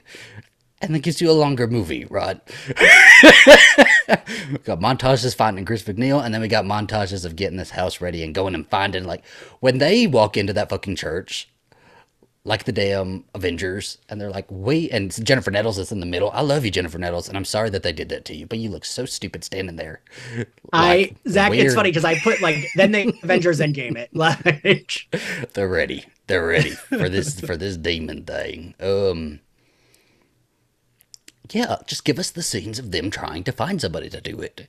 and all of that felt like we're still doing this. Like, it just felt like, I agree with you. Like, if they just, I mean, at that point, the movie had so fall, like, fallen so much apart. Yes. But like I do feel like it would have made more sense. Like, you know, in The Exorcist, the the main priest guy, there is a scene when he walks into a building and it's just a straight shot and he's walking up the steps. Yes. Like we see him walk in and he walks up the like that, and that it but that's does- good. It Like creates dread. It creates like Yeah. something that we just feel wrong about, right? Why are you giving me dramatic music and a and and and a montage? Why are you giving that to So us? It should have been like I don't give a damn about my bad reputation. It's like the little girls in the in the hospital room, like oh you know doing their exorcist stuff. isn't that the beginning of like scary movie Would have been fantastic. I would have loved it, honestly. Right? Like give, give me something like. But um, it's and and like you know the original music and the original Exorcist was so unsettling because it's It like what dread, the fuck yeah. music is this compared like paired with these horrible things we're seeing. Um, they find their group, their group of Avengers that are going to do this thing. The priest can't do it. He's like, I can't do it. We've been the Catholic Church of all people is the one to say these girls need mental help. Like, take them to a hospital. So it's inversely to what you said. Like it, it is weird that we get so many montages and then we stop dead to explain everything. Yes, And I'm like, what are we? What is the pacing here? That's like, what we were supposed to do. You were supposed to do that already. Like you're supposed to give that to us already, so that by the time we hit the house, this feels like we are really going into something that we should not be present for. Right now, And let's I- talk about who shouldn't have been present for this. a lot of thoughts here. It looked like nobody knew what the fuck they were doing. We have, I have a list here. We have the family's Baptist pastor, uh, a Pentecostal preacher, a uh, root work healer, um, the priest, like all of these people, right? They're like, we need every religion, we need everybody to do this, so we can do it. Wait, in that list, wasn't there two of the same? I'm sure there is. I'm sure there is. I'm reading the Wikipedia list. I, th- I think I've read enough. Maybe there's more.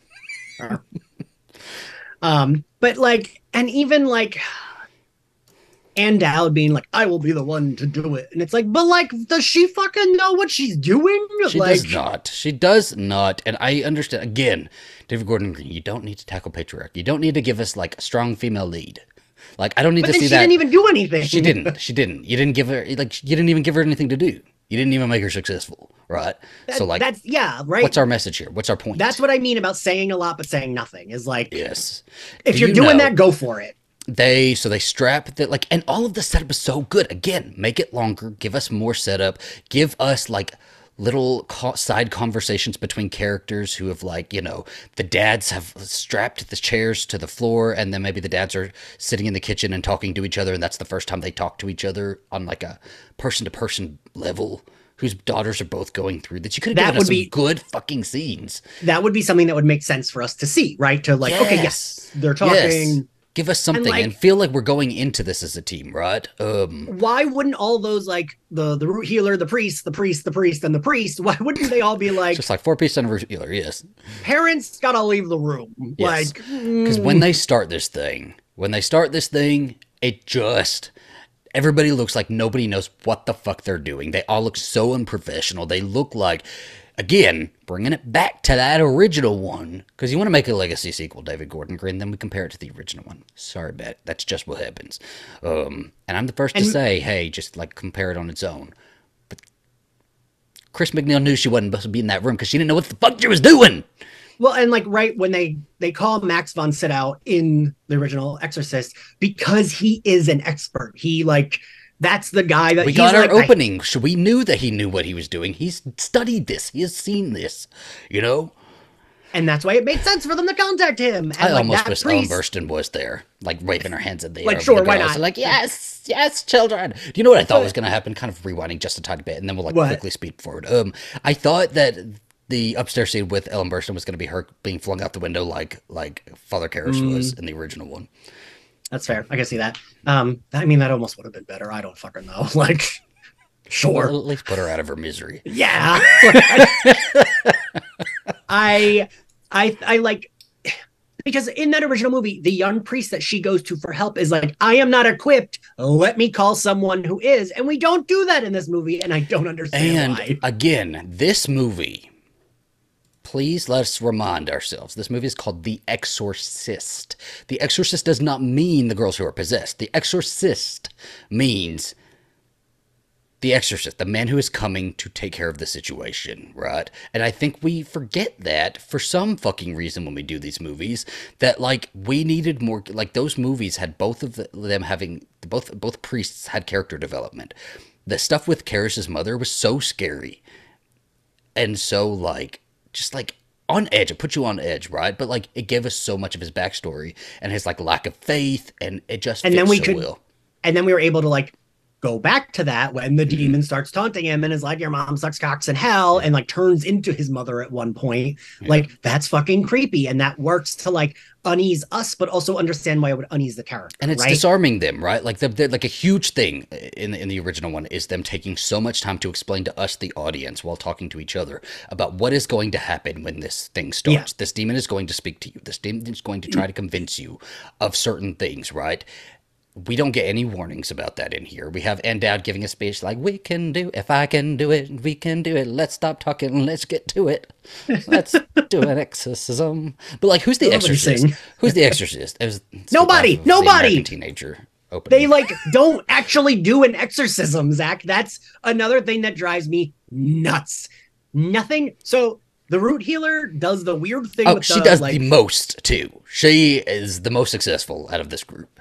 But like when she was so hilariously like Kevin's uh Kevin who I saw it with Yeah. straight best friend like his thing is going mm-hmm mm-hmm when like something's stupid and when they're explaining it kept going mm-hmm mm, mm-hmm Yeah. and when the she does the thing with the fireplace and the smoke comes out and then the smoke comes out of the girls I did think that was cool. Did you not like that? no because they didn't do anything and it was like okay but tell me like now yeah. tell Tell, me, me what's what that was because I don't know what exactly that was. You said you said it's something in them is like expelling or something like that. Gases But then- or something. the one guy is like is that it and she was like that was a start and it's like what but then Give it us a didn't steps. to like Give us steps so that we all know what's happening, but we all know what to do, right? Because like he when it gets to them and she finally like takes charge and she's like, I'm gonna do it. We don't know who this woman is. We've seen her at like in this man's house before, and we've seen her at like a tombstone. But I truly I have no background for this woman. I don't really understand this woman. But like she's at least there to do something. After everybody gets done with their gibberish, all doing their prayers together, which is what I told you. I hated that they mixed all the religions. Just pick one and just do it. If they wanted to do the root work healer, do that. Um, but she comes out finally with her like stuff from the bathtub and the, the bowl and um, I, explain it to us. What are we what are we about to see? Why is this scary? What are we about to see and what is like in there? You know, like Why even an explanation. Like Yes. like she could have even acted it out. She could have been like, "We're going to reach down in them, pull the demon fucking out." sure yeah Yes, but we don't have any explanation for anything that we're about to see. And so while it is cool and it was effective for doing whatever the fuck they were doing, like I guess I, I still am like, okay, well, is she better? Can I take her back to school? Do I enroll her again, or like? well, and like I don't know. I just like yeah. I there is no exorcism in this movie, Zach. Yeah. That like everything they do does not matter. Like nothing they do. And so then they go outside and he's like, Hey father, the flight's inside because the priest is praying in the car. I know. I send him home. Send him home.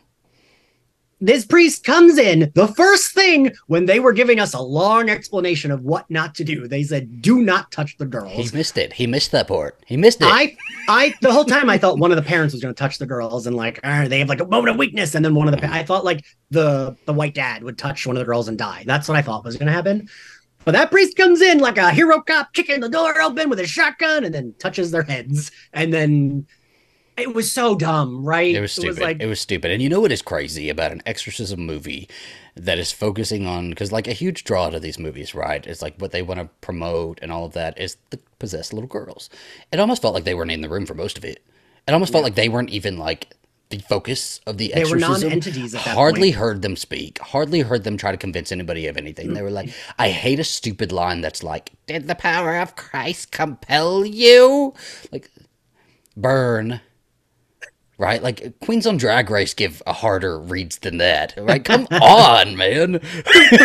like you're you're a demon. You're are you on your first day? Because like come out with some crazy shit. I just it and and again, it's like, so is this Pazuzu? Like, I know. I guess we're there. Where who the fuck is this? Who are we speaking to? Because that's a huge part of exorcism, as I have learned from the Exorcist movie, is that you don't interact with it, you don't give it anything you want, you don't ask it a bunch of questions, you kind of leave that to me, right? I am going to get the name out of this demon, because one of the steps of exorcism is you need to get the name of this Name demon. yeah. Yes, and I also learned that from The Conjuring. At least they stick to their religion. They're like, we're gonna get the name of this Valak. Um, they want the name of the demon. These people don't know what the, if, who they're supposed to ask for. Who you calling for? Who you looking for in the phone book? You know, like who's this demon? Is this supposed to be Pazuzu? Because Ellen Burstyn said this was Pazuzu, but but like she said, she's not an exorcist, so and and we're seeing what this one looks like, and it don't look like it looked like this was who who's um. It's not Valak. It's um Stranger Things demon. What's his name? Oh um, oh my god, the figures right over there behind me. Um, I'm looking it up. I'm looking it up. Stranger Things Um, demon is named not a Demogorgon. Shit. Um, monster is it begin with a V? Vecna. Yeah, This demon was Vecna to me. I kept thinking of Vecna the entire time I was watching this. I was like, this should not feel like Stranger Things, but it does. Demon feels like Vecna. Oh, don't do that to Stranger Things. Vecna was here taking two more little girls, so maybe she's just in the upside down. She might not be in hell. they also were overdoing it on the noises. Yes. Like it just felt like sometimes it's like so much that it's just mush, and it's like It's- wasn't it insanely because you've seen it recently then so like wasn't it insanely creepy when regan would just be standing sitting there breathing really heavily out of her mouth like mouth breathing like wheezing? Yeah, and and staring at somebody with really wide eyes and then when she would say things they would be like two to three word sentences yeah, or like things like that like, what's that and that works. or like your mother's in here with us Karras. or like something Yes. really small you know or calling the priest faggots. they were doing too much. We also were promised in the trailer that these girls were gonna like be talking in sync with each other and like finishing sentences and shit like that. And all we got is them going trip, drop, trip, drop. and like you and I can talk in sync, talking about Simon Geller. Oh yes, we would be great, great possessed people. Let's not like bring it upon ourselves, but we would we would kind of slay. right? Like And we would um, not stab Chris MacNeil in the eyes because we had respect. Mike Pence, you're looking very cunty today. God, hire you to do the voice, I Jesus. probably could. I think that's my natural voice anyway. So I could have done it. Um, we, yeah, and it just like you don't have enough with the little girls. They don't really do anything. But then, like all of a sudden, out of nowhere, it is this thing that is like, well, pick one of us. Out of nowhere, Pick out of of nowhere. Sure. But then again, this is why you need to go over the rule book before you do this because this is the demon offering you a stupid thing that you're not supposed to respond to. You Right, don't respond to it. This would have been one of the demon's tricks, and it would have moved on to a second one. and that's so that's another thing that because so the demon says like pick one and you know the other will die. And i really was like well this has to be a trick. They're both gonna die. Or like there's no way the demon is like i'm gonna stick to my deal. I'll just make it like a monkey's paw. But like i don't like why wouldn't the demon kill like it doesn't make sense that the demon would do that you know what i mean be like well you picked her so we're gonna go with her but yes i will leave like it feels like the It demon would be no like she's sense. It dead and i'm no sense. staying We weren't even really doing any rules or anything. Like the demon wasn't like the demon was like, "Oh shit, they really did it." like, let me, let Oh, me- I didn't think you would do that. Do we not have a priest here? There's not really like. uh, what did you think about the like? So like the twist on the neck twisting scene, right? Where they don't twist their necks, but they twist towards each other and goes around in a circle, and then it twists the priest's neck. I, I feel like it should have been a punch because the work was good, the effects work was good. It should have been what? It should have been a punch. It should have been punchy, but it like there, there was like no weight to it. Yes, yes. I and I I felt the neck kind of his neck looked kind of like a little too. I Like thought it looked fine. I was like, okay, Mm. yeah. I thought I, I wasn't too bothered by it, but like But that should have had a huge effect. And I think because also it's like he just got there and it's supposed to be like he's gonna help and then he dies and it's like Doesn't help with anything. Nothing. Nothing helped. Nothing helped. You know what helped? The power of love. Um. Okay. So we are supposed to pick one of these girls, right? But like everybody is like, I do love this moment too. I love when they say that, and it, it kind of gets a little tense where the parents are like. Because you know they're deciding. They, you know they're Jennifer they're Nettles and Leslie Odom Jr. are, they like, give looking each other a look, fuck, I'm like, team up, yes, to hold hands, Yeah. be together when the movie's over, right? Leave your husband. Um, like, I loved it. I loved it. I'm like, we can sing country music together and have fun in Georgia. Um, but we knew that dad was going to do something. I don't know. And then, but like, didn't he kind of do something first? Because I don't really understand. Because he didn't technically touch her, but he still like threw something over her. And like kind of went off script, but then again they were all Leslie off Odom script. Jr. So yeah, yeah. So there like, was yeah there was there were everyone no was off rules. We didn't go into like what we should have been doing. So like everybody was kind of just trying to save their individual daughter, I guess. Um, and then the dad, the other dad, like, "I pick you, Catherine." And Leslie Odom Jr. like unties Angela, and she goes flying. Which the flying scene should have been felt better. It looked a little cheap to me. Well, and like, bef- is it right before that too when they vomit on the ceiling? Because that looked so stupid. I They think that's weird. I think that's her it. expelling her demon. Actually, I think that's supposed to be her just like. It's but it didn't like right because then he falls over and he's like sh- and like they put a weird like blue filter and i was like this looks bad Yeah. And then I, I will give it some credit. Like this, the ending part, the whole ending part is very dark, very twisted, very like well performed with everybody. Um, when the parents are going with Catherine and trying to save her and trying to get her to wake up, um, and she's awake at first, and she then slips out, and we see Catherine in hell, getting dragged to hell that is that's heartbreaking. This is an innocent little girl. This is an innocent little girl who, because of everybody's stupidity in the room, is in hell.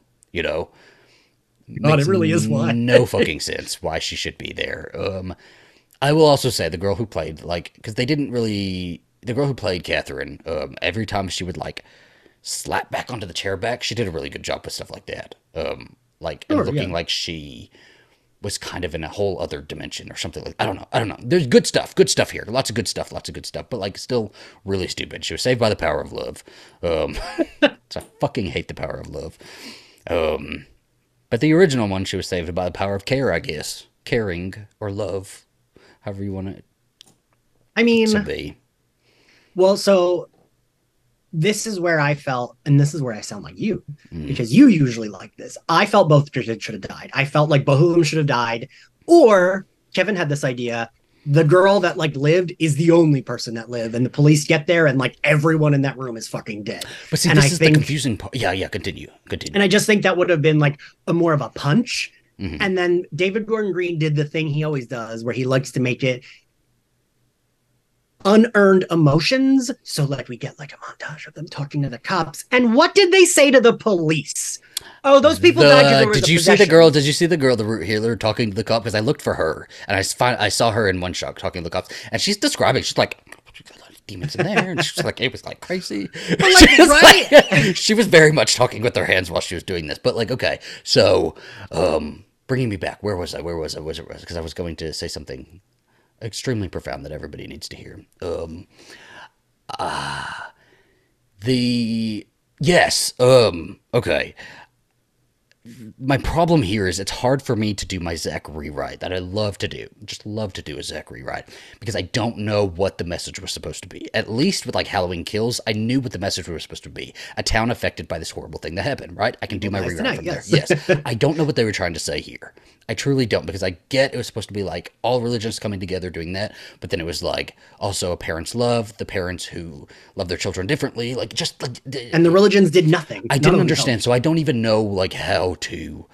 Yeah, what I would say. I don't know if I would say both girls should have died or if one of them dying was like because I still think the one girl dying was pretty impactful, but like I think I would say like you just said is like it's unearned. Even though I'm still like very much affected by the emotion part, like, Right, I can be affected by an emotional cue. Um, it still was unearned, and so I just don't know what I would have done. And then all of the end of it, everything after was so fucking stupid.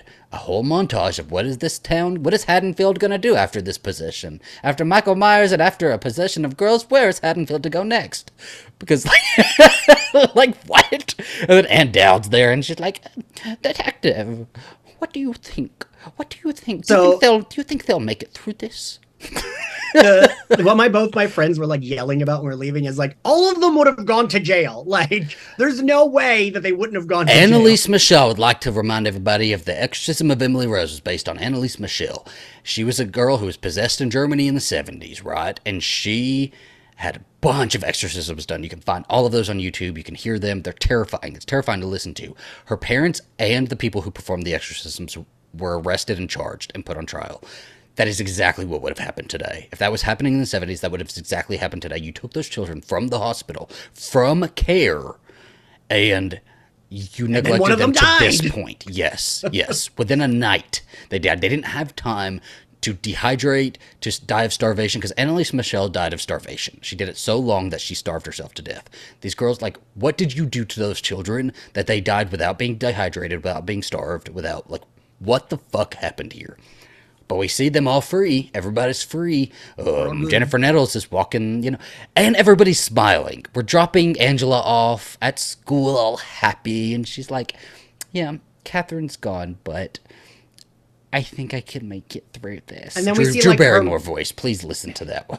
Okay. we see her like meeting her husband at like a fucking diner, and it's like, uh, Give us something sad at least. Give us end us on a really sad note, right? Because like the original one, again, like you don't have you can if you want to do a montage, fine, whatever. I don't care. David Gordon Green. Um, but the original one, we got like we got him falling down They the stairs. We got that, and then we got like the very next day or a few days afterward, they are leaving. They are leaving. We get that, and then we get two other men who talk about going to the movies, but that's on the same street, same location, same like area, movies. and we get a huge vibe from that.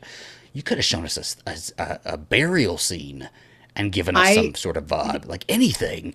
I thought that because it is a supposed to be a trilogy, I was Yeah. like, well, like, what are we doing to go into the next one? Like, are we gonna like get a like clue that the girl still has something inside, or someone else has the demon? Yeah. But like, and also we need to point out that fucking Ellen Burstyn is narrating this montage with this like cringy, like sometimes people come together and blah blah blah blah blah, and I'm just like, oh, please end. I know that was. I thought that was. Um, I thought that was. Uh, uh, Ann Dowd. Is it not her? That was Is it Dowd? Dowd? Okay, because it was okay, sure. continuing her police station. It's the same voice, whatever. Yes, it was Ellen Burstyn. Uh, it might Um, as then- well fucking have been. and like in that so love her she deserves a paycheck but it's so unearned and not like the moment they think it is when we see linda blair come to like touch her I will fully disagree hug. with you. I earned this. I earned this moment. I earned it. I sat through this movie and I earned it, Ian. Okay, okay. I just. I, I told you this already. I just needed to see her face. I just needed to see her face. I don't care how it happened. I just needed to see her face, and I got the biggest cheesiest fucking grin when I saw her just kind of like come into frame and i was like yeah i love you i love you you know i love you and i hope they paid you a lot of money for this I hope that- yes. i'd love to see you in your new outfit that you just bought with your you know upfront paycheck i just i like she Yeah. also yes she also sometimes this happens, right? When they like it's someone who like does a lot of cons but doesn't do a lot of movies and they they they're like weirdly styled as if they're that person at the con and that's how she looked to me. Um, that's okay. I, I was okay like, with it. Because i read I her as linda blair. I didn't read her as regan but that's the problem. Yes I it is a problem yes. I fully i fully agree with that but i still am like perfectly happy with it. With no notes. No notes. As long I, as like her eyes weren't getting stabbed out I think I'm okay with this. I was like, please don't bring her back for two because I don't want you to stab her eyes out. I did see a because I wanted to know if she was in it, so I did look up the spoiler before I saw the movie. I'm like, I, mean, I just typed, I, I just typed Linda Blair's name because um, I heard Critical Overlord say this in his video that she had filmed a scene, but she didn't want to have a big role in it, but she had filmed a scene that could or could not be cut. Um, and so I did look up her name day that it came out, and somebody said that she came out of the shadows to save the girls. And I was like, oh, fuck. I hope this isn't what we're getting. And then we didn't. So I was okay with this. I was fine. We're good. I, uh, yeah. If you look at IMDb, Linda Blair has top billing on IMDb for this Good, movie. and she should, and she should. But I mean, should have won an Oscar. Should have like made all of the money. Should have. Should her name should be on all the marquees, you know, just but see, like everywhere. and that for me, that's what made it so predictable is because we spend so much time talking about Regan in the middle of the movie, and like that's why I think it would have been better if it's like we don't talk. I know, like she's okay. I know where she is, but we don't talk mm-hmm. because this was. It felt like they were trying really hard to make it more than it was, and it's a fucking no line cameo. Like I don't know. I felt like it would have made for me, it just would have like flowed better if it was like, yeah. okay, they don't really talk, but they they like know who where each other are. Sure. And now she's like, oh, my mom got her eyes stabbed out. Let me go see her. God, whatever jail sentence. Jesus Christ. Um, or like, okay, so we're in our rewrites, right? So we can start with Ellen Burstyn and Linda Blair. like, had they actually left Ellen Burstyn to like fill us in over the last 50 years and then kind of send you a blessing and send you on your way, it could have been a really nice, like, healing moment at the end of the movie where it's just yes. kind of an extra scene, a nice extra scene where Ellen Burstyn tries the number again. She knows Regan's number, kind of tries the number again. She tries yes. it all the time. Every week she tries it. And one day, Linda Blair just feels good. And she yeah. answers the phone and she's like, you know, it, and Ellen Burstyn's like, we haven't talked in a while. And Linda's like, yeah, mom, I know. Like something like that. And we could have left it there. Like something really yes. easy, kind of communication open. But they're left in their happy world because they deserved happiness after the horrible they shit do, that yes. happened in 1973. Right? But they had to stab her eyes out first before they could get there. Fucking hell, man. Shit. Yes. Okay. We've done a rewrite for that. We send them on their happy journey. Ellen Burstyn's still wearing white. She's sitting on her beach with a German Shepherd. Still scared of black people, but you know she's she's there. Um, very very Grace and Frankie. I just could not not see that when she like sees the man for the first time. She's like, like you hate you hate being there that much. um. Okay. I love all of the true crime stuff. Leave it there. All of that is great. I like um, that stuff too. Yeah. One religion. I'm saying one religion. I'm gonna stick to that for me. Um. I don't care if it's the root healer. I don't care who the fuck it is, but it needs to be one religion with a set set of rules. And we're all going in. Maybe we even have to convince Catherine's parents that it's a root healer and not a Baptist preacher, right? Like we have to do some convincing. Maybe they're also believers. They don't believe in that. Good. I'm already bringing the I'm already bringing the theme together better than David Gordon Green did, right? Like maybe they are non-believers of another religion and they have to come to themselves and try anything to save their daughter. Um and then the girls need to go fucking ape shit, rubbing shit all over the walls, breaking their teeth, scratching their nails out. And, I think you keep going like, to poop. because poop is gross. Poop is terrible. I, mean, I would have been horrified. I'd be like, right, like really bad shit gone down. Um, and I don't think people needed to die. Like I, they, they, I know we have two deaths and we have three deaths. Yeah, we have three people who die, and the other one. Um, but like you can have deaths. You can not have deaths. I don't care. I don't care. Just have them doing crazy shit. Um, what was really scary about the original Exorcist is that you like knew when Regan wasn't on screen that she was her ass was still demon possessed, running around the house, moving shit. You know, like and you would like that's sometimes scary. Yeah, yes, that's scary. Did you see the walking down the stairs part? Um, in yours? Uh, um, yeah, yeah. I've never seen that in in context. I've only seen that like on YouTube. Um, but yeah, crazy shit you know, parents are not in the room. Um, if you must, if you must have the power of love and have him bring the scarf out, then okay, he's just over, so overcome with emotion that he does that. Fine, whatever. But okay, I don't even know that that like I feel like not like to quote Linkin Park, nothing really mattered. Like it just felt like that didn't even help. It was just like the demon is like, I'm bored. Let me make them make a decision and I'll do the the demon's opposite." like they're stupid. These all of these Yes. people are so stupid. They have their hands all over me. I told them don't touch me. they knew not to touch Consent. me. Consent. Um. these- Well, demon likes to say cunt, so consent. That's what you were Um, doing. Yeah, I don't know. Just like make uh, tie up the movie. exorcism a lot, a lot better. You know, like really bring it out. Give us conversations. Like really, not monologues, not monologues. Give us conversations between characters, talking to each other about belief and about thing these themes that you have an idea of, right? Um, and I think you could have had a fair movie. You could have. I just you'll you would have never been The Exorcist. Just period. So people who are expecting it to be The Exorcist, I think, also should have managed expectations for themselves. But I I think even just taking out Ellen Burstyn might have improved the movie because I that mm-hmm. felt so tacked on. yeah, Because like love Ellen Burstyn, she deserves a paycheck, but like that whole all of that felt like yeah, why are we doing this, right? yeah. Just from a point of somebody of as a fan who likes to see them, I'm okay with it. But again, just you stabbed her eyes out, David Gordon Green. You should go to hell for that. I hope it even drags you to hell for that. Jail. jail.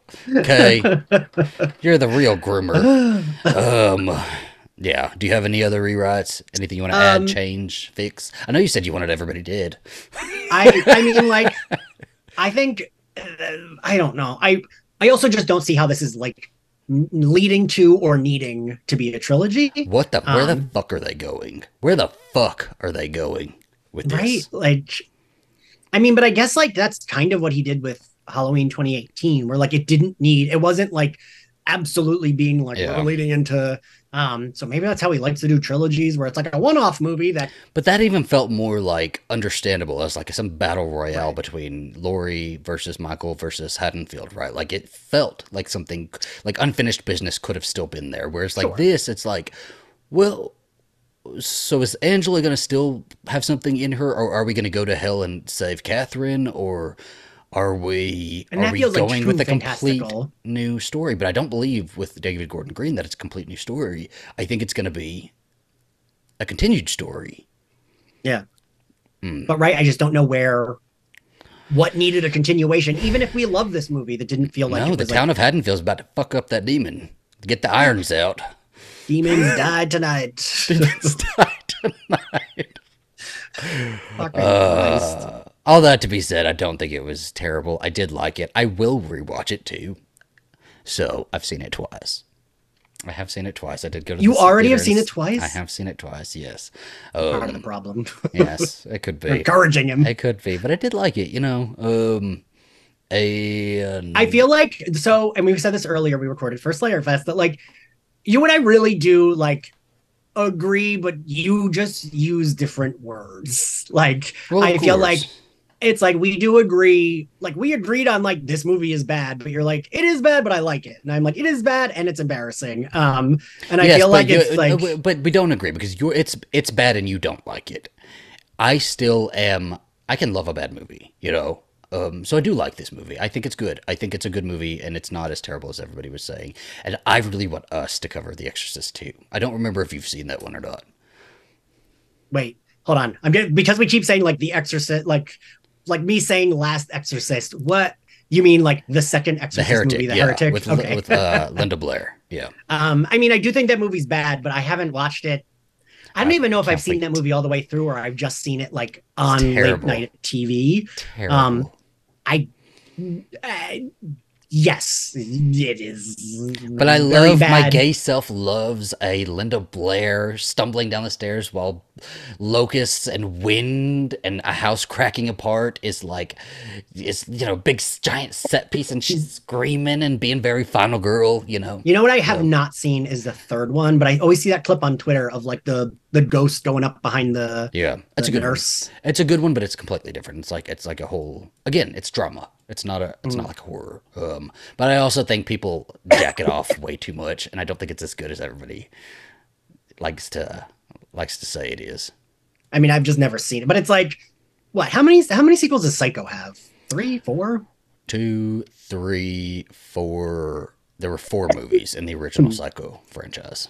I like haven't seen two, but I've seen three and four. Hmm. Just as it's like whatever You I was like, seen two? Two's the one where he first gets out of the mental hospital. You haven't seen that one? but he's in the other ones too, isn't he? In the other ones, he is out of the mental hospital, but the third one, he is like.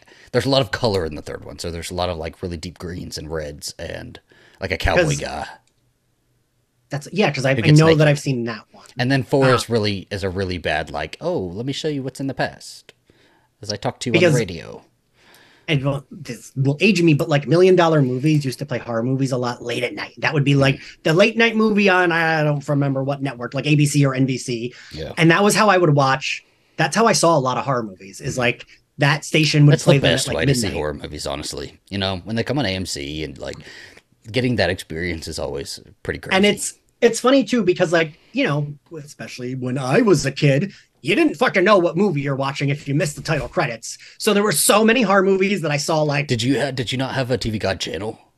there was not a tv guide channel when i was a kid Ooh, even that was too advanced for you. and i remember but like because my town was like we didn't have like our cable didn't even have all the cable channels um and i remember like other people having a tv guide channel and being so Yeah. jealous that we did not have one oh, poor Ian.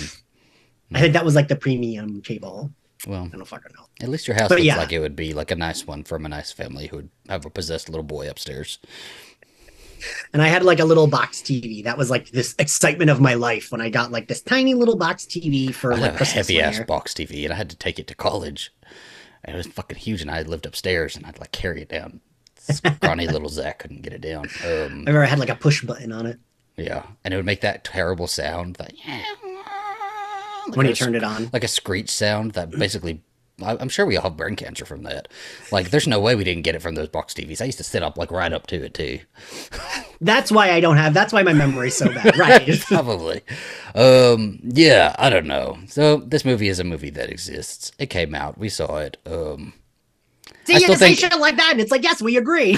I still think it went hard with like the. Uh, I thought the poster went real hard.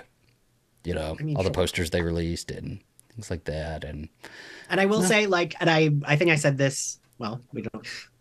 This the scariest this movie ever was for me was when I went to see Saw 10 with my friend Alex, and he left as this trailer started, and I was stoned as Oh, shit, and we were the I only people in the that. theater. And I text Zach to be like, Zach, I'm alone in the theater, and it's really fucking scary. I don't think I've been that scared in forever, but mostly because I was I'm glad the trailer to the movie that didn't scare you scared you. So Yeah, that's nice. Maybe you should have seen it high. Were you high when you watched it? I was. Yes. Oh fuck. Well, mm, can't fix that. um. Okay, but you know what? A possession movie. Still love a possession movie. It's fun. Um. I'm hold on. Critical response. I'm seeing Jamie Lee Curtis's name popped up. Why is she popped up in a response for The Exorcist? Um. Oh, they were just saying that Burstyn wasn't needed like Jamie Lee Curtis. Okay, fine, whatever. Um, yeah, well, this was the our discussion on Exorcist Believer. The next one up is Exorcist Deceiver. So we'll see you in two years for that one. And uh, maybe I can start smoking now, like hardcore, and I'll be the voice for the next one. You know, I can get I can get it just just right. Um, I believe in you. uh, let us know what you believed. I mean, what you what you believed about the Exorcist Believer. What did you think? Um, and let us know what your rewrite would be. We always want to hear somebody's rewrite, so let us know. And uh, who we, who would you? Good question here. If they have to make another one, they just have to. Businessman that I am not, I would still say make another one. Um, Yeah, you and I are so good with money. who would you shut the fuck up, Ian? Don't tell them my personal life. who would you make the? Who would you make Peg as the director and writer? Um, who would you? if it was not give- going to be yes. this team, yes. we, we're firing him. Who's who? Who we're gonna give it to? All right. Thank you so much for watching, and uh, we'll catch you next time. Bye.